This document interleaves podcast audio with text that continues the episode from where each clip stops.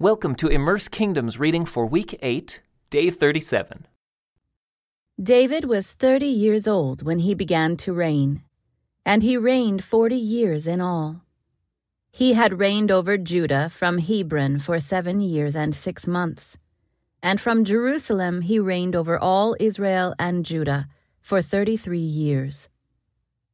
David then led his men to Jerusalem to fight against the Jebusites the original inhabitants of the land who were living there.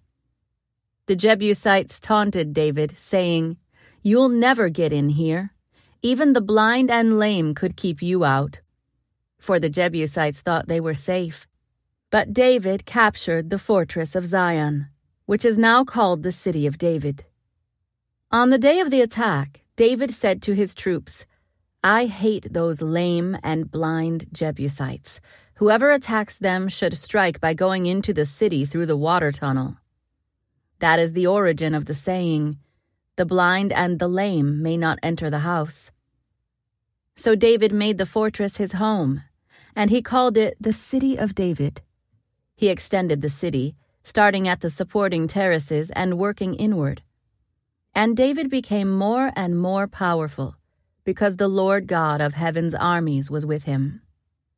Then King Hiram of Tyre sent messengers to David, along with cedar timber, and carpenters and stonemasons, and they built David a palace.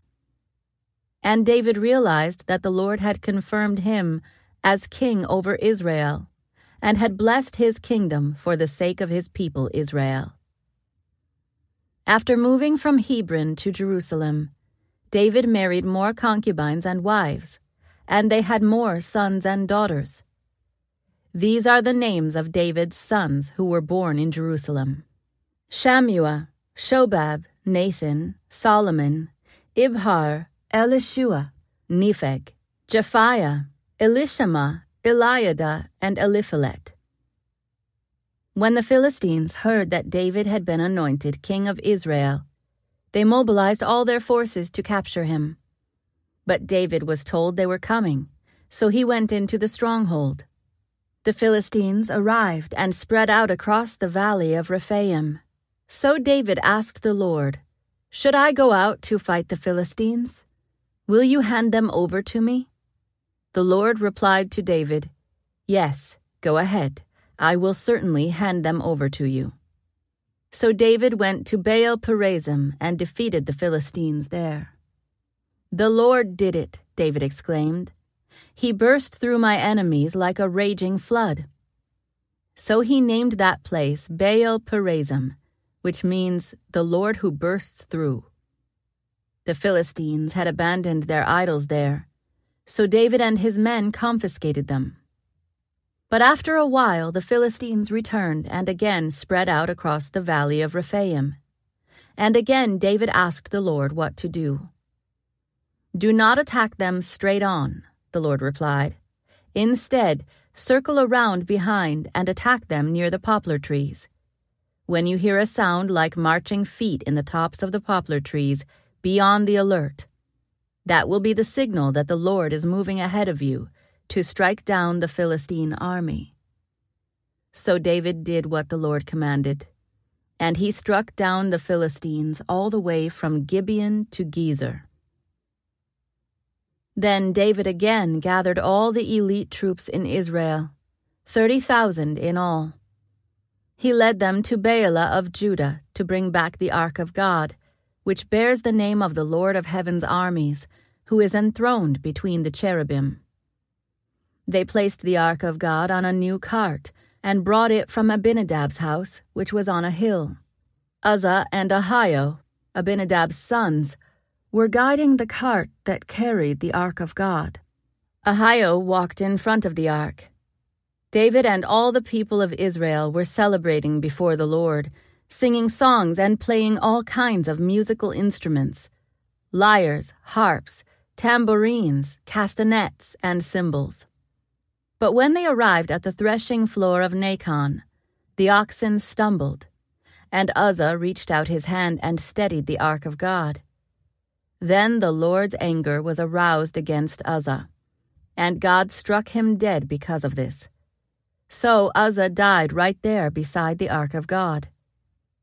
David was angry because the Lord's anger had burst out against Uzzah.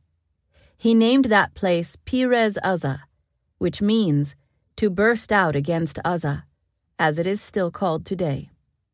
David was now afraid of the Lord, and he asked, How can I ever bring the ark of the Lord back into my care? So David decided not to move the ark of the Lord into the city of David. Instead, he took it to the house of Obed Edom of Gath. The ark of the Lord remained there in Obed Edom's house for three months, and the Lord blessed Obed Edom and his entire household. Then King David was told, The Lord has blessed Obed Edom's household and everything he has because of the ark of God. So David went there and brought the ark of God from the house of Obed Edom to the city of David with a great celebration. After the men who were carrying the ark of the Lord had gone six steps, David sacrificed a bull and a fattened calf. And David danced before the Lord with all his might, wearing a priestly garment. So David and all the people of Israel brought up the ark of the Lord with shouts of joy and the blowing of ram's horns. But as the ark of the Lord entered the city of David, Michal, the daughter of Saul, looked down from her window. When she saw King David leaping and dancing before the Lord, she was filled with contempt for him.